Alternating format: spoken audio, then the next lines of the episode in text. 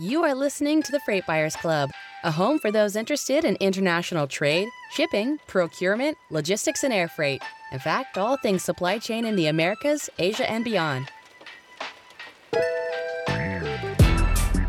Hello, everybody. In the first week of March, all eyes will be on Long Beach in California when it plays host to TPM 24, the biggest logistics and trade show of the year.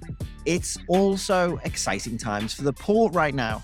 So, I'm delighted to welcome to this Freight Buyers Club News Insight episode Noel Hacegaba, Chief Operating Officer of the Port of Long Beach. Welcome, Noel. Thanks for coming on. Hey, Mike. Hello, everyone. It's great to be here. Thanks for having me, Mike.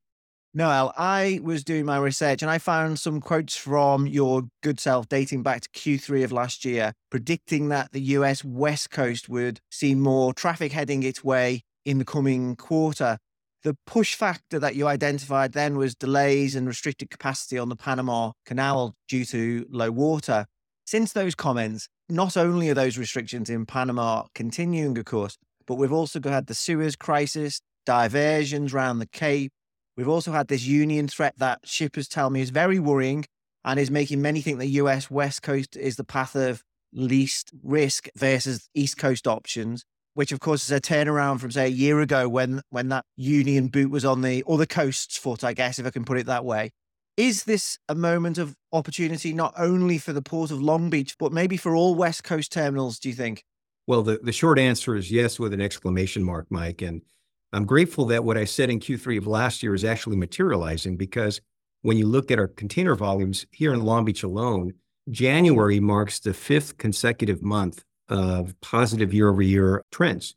And that followed 13 consecutive months of decline. So, so far, since October of 2023 through January 2024, here in Long Beach, California, which is the nation's second busiest container port, uh, we've seen some increases. Now, I will say this what I didn't anticipate is what is happening at the Suez Canal and how the shipping lines have to circumnavigate through the Cape of Good Hope in order to get their shipments. What I also didn't anticipate is how long the, the drought conditions and its impact on the Panama Canal capacity would persist.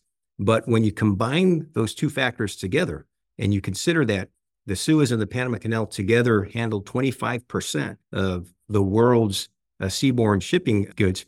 There's no question that there will be some circumnavigating, there will be some contingency planning, and that will bode well for us here on the West Coast. Are you being able to put any numbers on sort of forecasts for this year? Are you extrapolating from January, or do you see that more of a, a push as the year progresses? When you look at our volumes, we are experiencing and seeing year over year increases. But keep in mind that 2023 compared to 2022 and 2021 was a down year. And that's because the pandemic induced supply chain crisis artificially inflated demand. And so we ended 2023 right in line with 2019. And you could say we picked up where we left off before COVID. We were about five percentage points ahead of 2019. But I think it's too early to say what the actual impact of the disruptions in Panama and the Suez Canal vis a vis the Red Sea is here on the West Coast. And I say that because we have seen some increases, Mike, but not to the degree that one would expect. And I have a couple theories. One is when you look at the capacity constraints imposed in Panama by the canal, when you went from full capacity of 40 transits a day down to 24 and this month to 18, that reduction has primarily impacted non containerized vessels.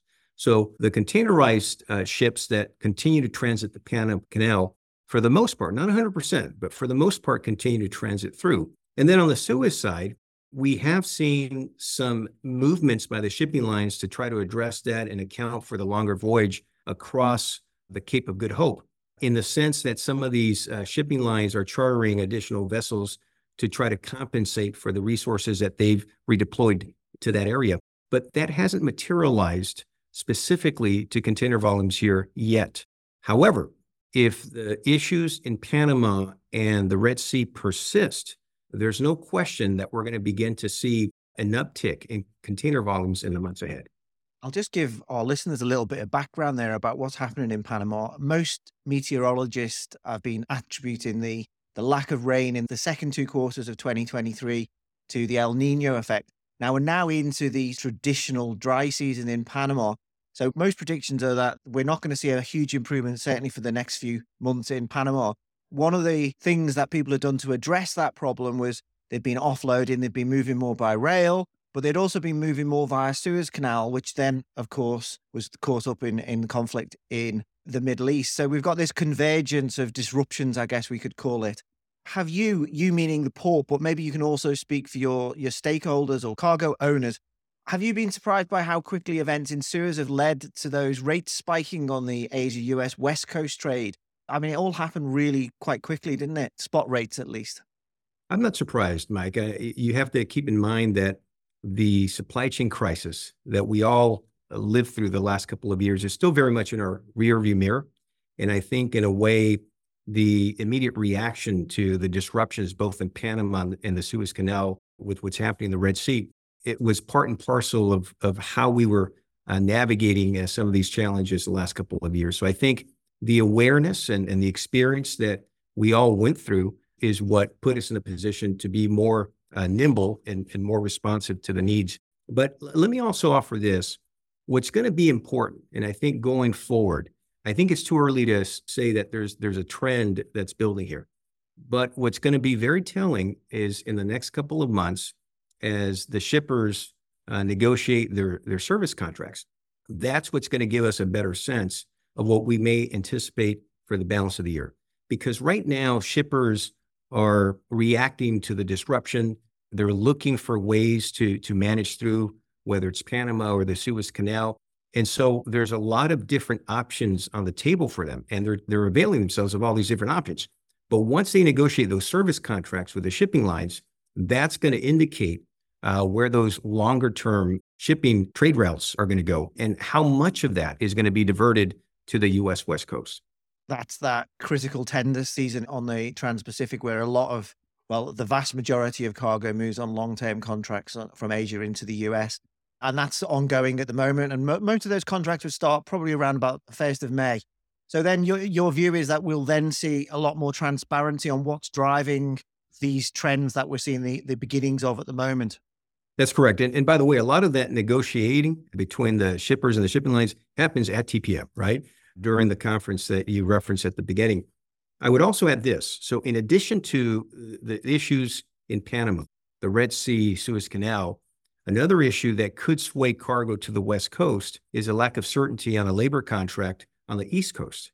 And that also is another factor that shippers are going to have to contingency plan for. And they're going to have to consider that factor as they negotiate these uh, service contracts with the shipping lines. That's the ILA contract with the East Coast Port Interests. Um, that was my reference at the beginning to the Union boot being on the on the other coastal foot.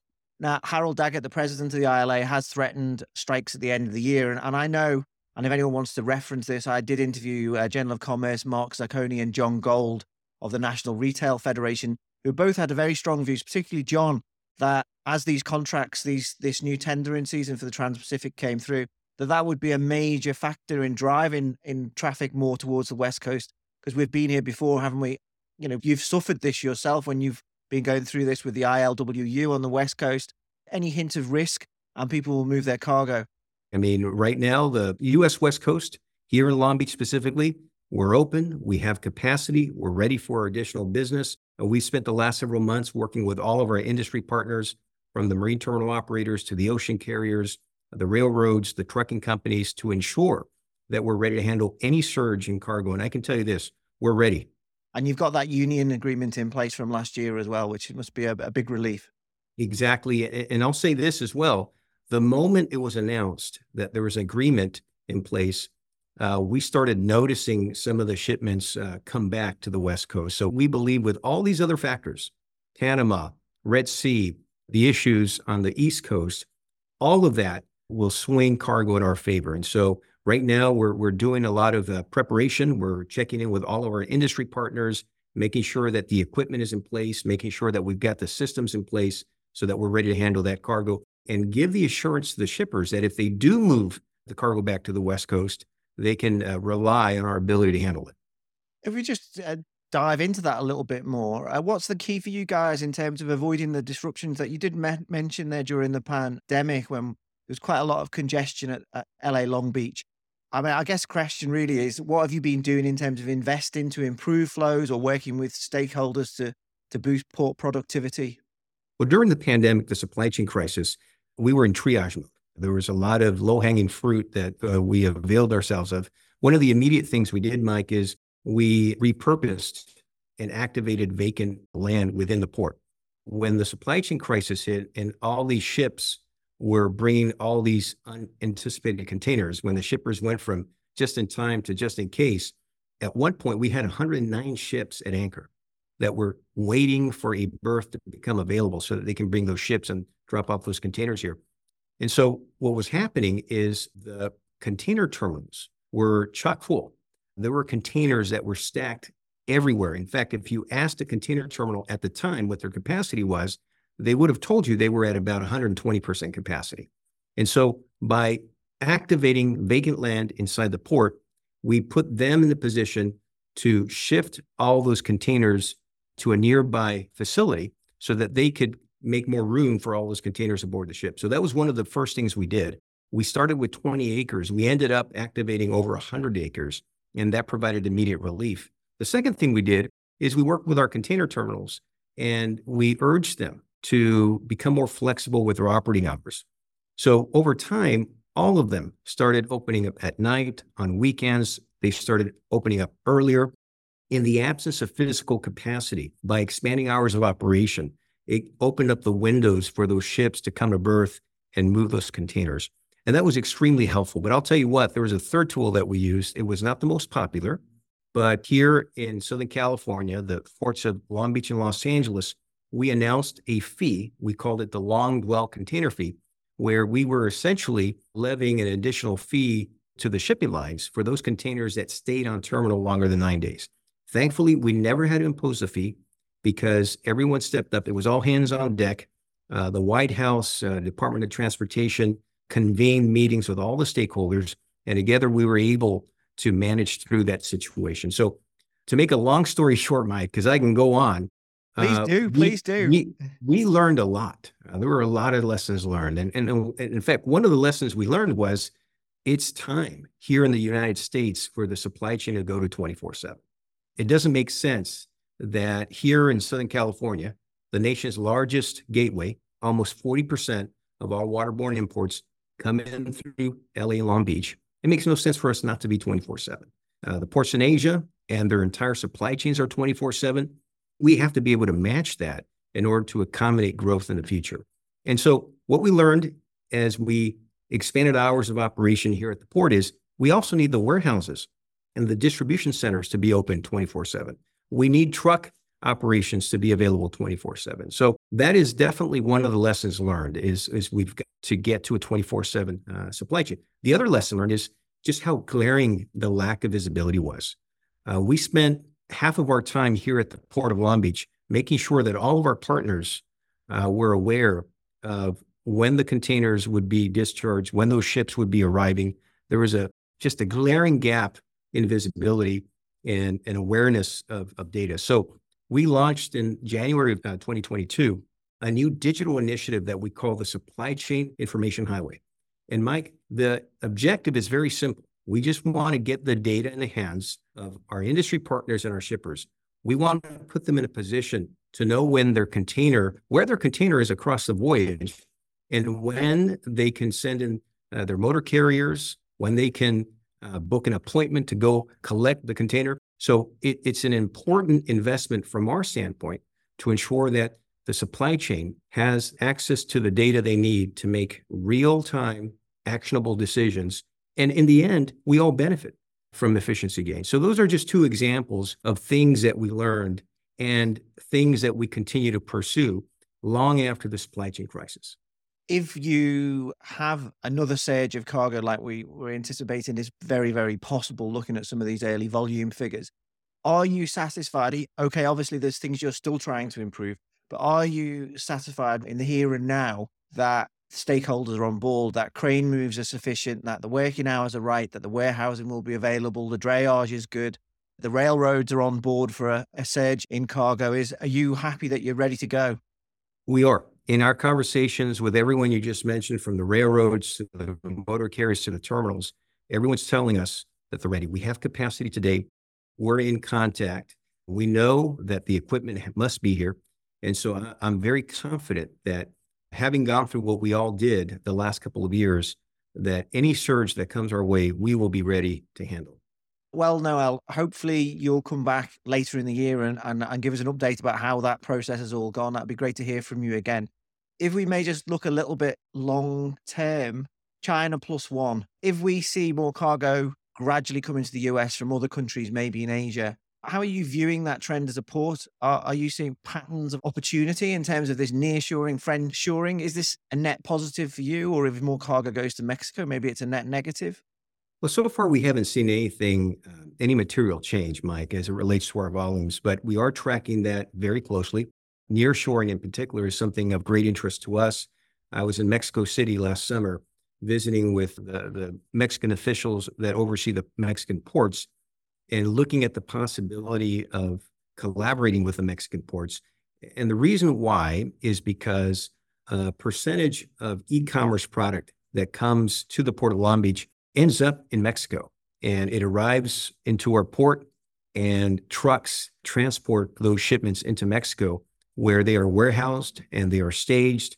And then eventually, in order to fulfill e commerce transactions, that cargo ends up coming back. So we're looking at different ways to leverage this growing trend toward nearshoring. I think it's too early to, to say what the impact's going to be from a percentage standpoint, but it is happening. We are seeing it. Now, the shift from China to Southeast Asia is something that's been in the works for some time.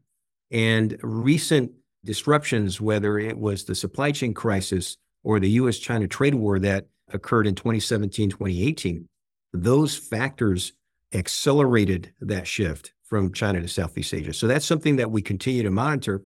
That we don't think will have any impact to our cargo volume simply because of our close proximity to Asia. And whether it's China or Southeast Asia, a lot of those shipments will continue to come to America uh, via our gateway here at the Port of Long Beach. Noel, I was doing my research as a diligent journalist should. I know you guys are doing quite a lot of exciting things on the decarbonisation front. Can you explain to our listeners a few of those projects, please? Absolutely. Uh, we're proud to be the very first green port, a bold declaration that was made back in 2005. And since that time, Mike, uh, we have been successful collaborating with all of our industry partners to reduce all categories of pollution by as much as 96%. And we are now in the third iteration of what we call the Clean Air Action Plan, which encompasses the ports of Long Beach and Los Angeles here in Southern California. And we have the two most aggressive goals uh, as it relates to decarbonization. By 2030, every piece of equipment, cargo handling equipment, will be zero emissions. By 2035, every truck that enters our port complex will be zero emissions. We are well on our way to meeting both goals. We've been very blessed and fortunate to receive historic amounts of funding, both from the state of California and the federal government to help us in our transition to zero emissions. Uh, but so far, 22% of all cargo handling equipment here in Long Beach is zero emissions already. We've got 200 trucks that are zero emissions today. We're building out infrastructure to support that transition. We've got a goal of 100 charging stations for battery electric trucks within the next couple of years. And just recently, we were notified by uh, the Department of Energy that California, which includes the ports here in Southern California, will become a, a hydrogen hub. So we're doing everything humanly possible, Mike, to do our part to facilitate the transition to zero emissions. And we're also part of green shipping corridors, along with the ports of Singapore and the ports of Shanghai, the first of its kind. And these types of partnerships are instrumental in ensuring that the ports on either end of the supply chain and all of our partners we connect with are rowing in the same direction and we are aligned when it comes to fuels, milestones, goals, and key metrics. So we could not be more excited about where we are and looking forward to continuing our work there. Well, I wish you the best of luck driving that uh, transition to net zero. Noel Hacegaba, Chief Operating Officer at the Port of Long Beach, thanks for joining me today on the Freight Buyers Club. My pleasure. Thank you.